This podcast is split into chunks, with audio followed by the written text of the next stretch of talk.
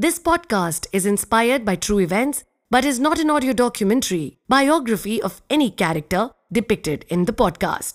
This podcast is a work of fiction and creative expression. The story, facts, characters depicted in the podcast are derived from different Hindu mythological books and have been fictionalized. Any reference to mythological or religious characters is purely coincidental and unintended. This podcast is purely for entertainment purpose and does not intend to hurt the sentiments, beliefs, feelings of any religion, community, or any section of the society.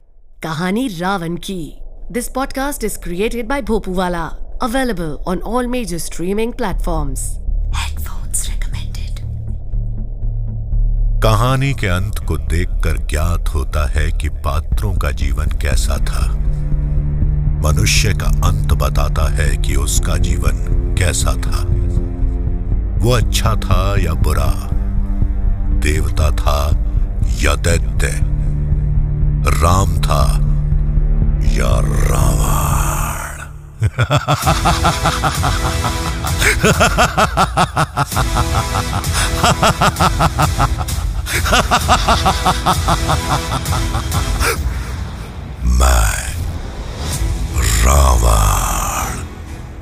हर अंत एक नई कहानी का आरंभ है और हर आरंभ के पीछे एक कारण होता है। मैंने जो किया और मुझ संग जो हुआ, उसके पीछे के कारणों को जाने बिना कैसे मुझे खलनायक घोषित कर सकते हो? मैं नायक हूँ या खलनायक इसका फैसला तुम्हें मेरी कहानी सुनकर लेना होगा। क्योंकि प्रत्येक कहानी के दो पहलू होते हैं। एक आग दूसरा पानी, एक सही, एक गलत, एक राम तो दूसरा रामायण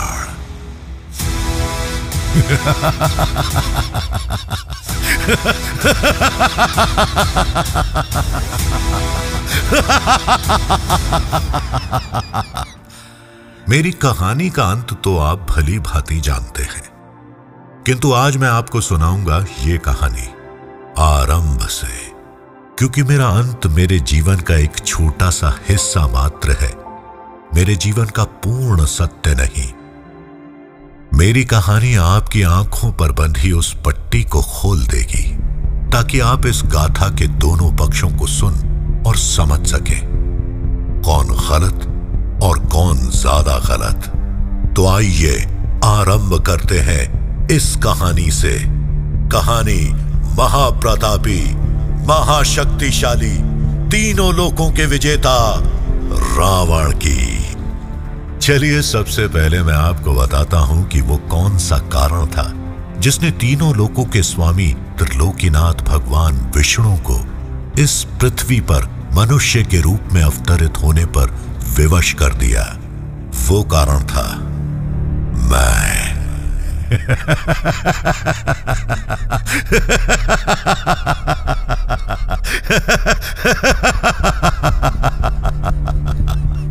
देवता और दानव दोनों ही पितामह ब्रह्मदेव के वंशज थे। ब्रह्मदेव के पुत्र महर्षि कश्यप एक सप्त ऋषि थे। उनकी धर्म पत्नी अदिति से देवता और दिति से दैत्यों ने जन्म लिया। देवता और दैत्यों के मध्य आरंभ से ही आपसी द्वेष चला आ रहा था। दोनों पक्ष एक दूजे से असीम घृणा करते थे। जहाँ देवताओं को सदैव स्वयं भगवान विष्णु का सहयोग रहता था, वहीं दानवों पर देवादिदेव जटाधारी मेरे प्रभु महादेव की छत्र छाया सदैव रहती थी। मेरे भोलेनाथ के लिए तो ब्रह्मांड की प्रत्येक वस्तु एक समान है। महादेव का आशीर्वाद देवताओं और दैत्यों दोनों पर निष्पक्ष था। पितामह ब्रह्मा और महादेव की निरंतर तपस्या कर देवता और दैत्य उन्हें प्रसन्न करते रहते थे, जिसके फलस्वरूप वो अनेकों चमत्कारी और विनाशकारी शक्तियाँ और सैकड़ों वरदान भी प्राप्त कर रहे थे। इस ब्रह्मांड में सदैव ऐसा घटित होता आया है कि जब भी किसी प्राणी को आभास होता है कि कोई उससे भी अधिक शक्तिशाली होने वाला है तो वो भयभीत हो जाता है। उसे ऐसा प्रतीत होने लगता है कि अब उससे सब कुछ छिन जाएगा, और यही भय देवताओं के भीतर धीरे धीरे उत्पन्न होने लगा था। अपनी शक्तियों और राजगद्दियों के लिए वो चिंतित होने लगे थे। इसी भय के कारण वो सभी स्वयं ब्रह्मदेव के पास पहुँचे और उनसे हमारे विनाश का मार्ग पूछा। तब ब्रह्मदेव ने उन्हें बताया कि यदि तुम देवतागण दैत्यों द्वारा अपनी मृत्यु नहीं चाहते तो तुम्हें शीघ्र, अतिशीघ्र अमृत पान करना होगा। ऐसा अमृत जिससे समस्त देवतागण सदैव के लिए अमर हो जाएँगे। किंतु उस अमृत की उत्पत्ति का केवल एक ही मार्ग था, और वो था समुद्र मंथन। समुद्र मंथन सरल कार्य कदापि नहीं था। ये कार्य देवतागण दैत्यों के सहयोग के बिना पूर्ण नहीं कर सकते थे। इसी कारणवश स्वयं ब्रह्मा जी ने देवताओं को दैत्यों की सहायता से समुद्र मंथन की क्रिया को प्रारंभ करने का सुझाव दिया।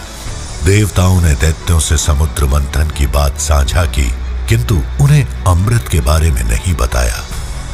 देवताओं और दानवों के समक्ष समझौता हुआ कि समुद्र मंथन की प्रक्रिया करते समय जो कुछ भी पहले निकलेगा, वो दानवों का होगा।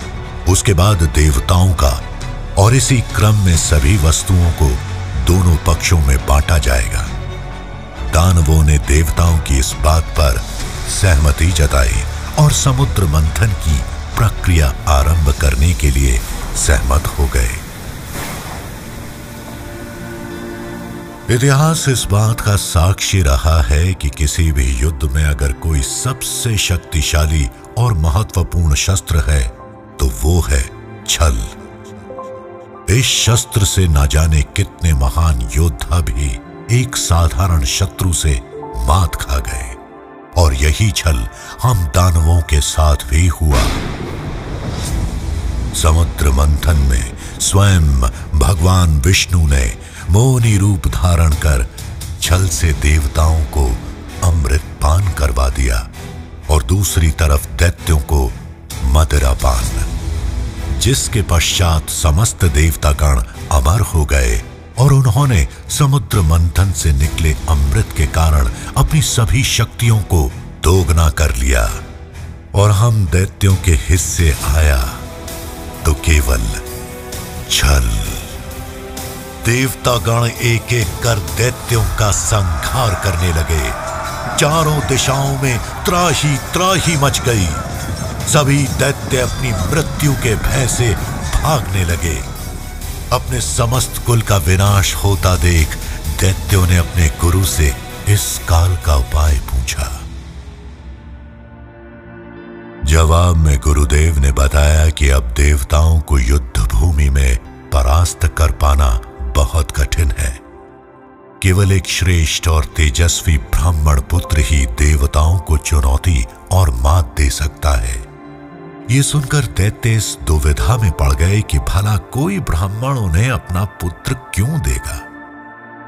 दानवराज की पुत्री केकसी दानव प्रवृत्ति के होने के बावजूद धर्मप्रस्थ और गुणवान थी। अपने पिता दानवराज की चिंता देख उन्होंने बताया कि उन्हें एक ऐसे तेजस्वी और योग्य ब्राह्मण का ज्ञात है, जिनका आश्रम आर्यव्रत के जंगलों में है, जिनकी मदद से हम एक ब्राह्मण पुत्र इस संसार में ला सकते हैं, जो भविष्य में चलकर दैत्यों को देवताओं के प्रकोप से न केवल बचाएगा, बल्कि उनसे प्रतिशोध भी लेगा। दानवों द्वारा इस योग्य ब्राह्मण की पड़ताल करने पर यह समक्ष आया कि वो तो पितामह ब्रह्मदेव के पौत्र महान ऋषि विशर्वा हैं। संसार में जब भी कोई महत्वपूर्ण बदलाव हुआ है, उस बदलाव में नारी शक्ति का सहयोग सदैव रहा है। नारियाँ विनाश का रूप भी रही हैं और एक नए आरंभ का कारण भी। स्वयं भगवान विष्णु ने एक और मोहनी रूप धारण कर छल से देवताओं को ही अमृत पान कराया। तो इधर राक्षस राजपुत्री केकसी दैत्यों के विनाश को रोकने हेतु इस महत्वपूर्ण कार्य में खुद को समर्पित करने जा रही थी। अपने पिता का आशीर्वाद पाकर केकसी अपने कुल को बचाने की लालसा लिए ऋषि विशर्वा के आश्रम की ओर प्रस्थान कर चुकी थी। वो एक ऐसा महाप्रतापी महाशक्तिशाली और तेजस्वी पुत्र चाहती थी, जिसका तीनों लोकों में कोई भी सामना ना कर पाए जिसके समक्ष युद्ध भूमि में खड़े होने से स्वयं देवता गण भी थर्रा जाएँ। कौन होगा केकसी का वो पुत्र, जो भविष्य में समस्त दैत्यों को देवताओं के विनाशकारी प्रकोप और छल से बचाएगा मैं रावण खुद बताऊँगा आपको कहानी रावण की।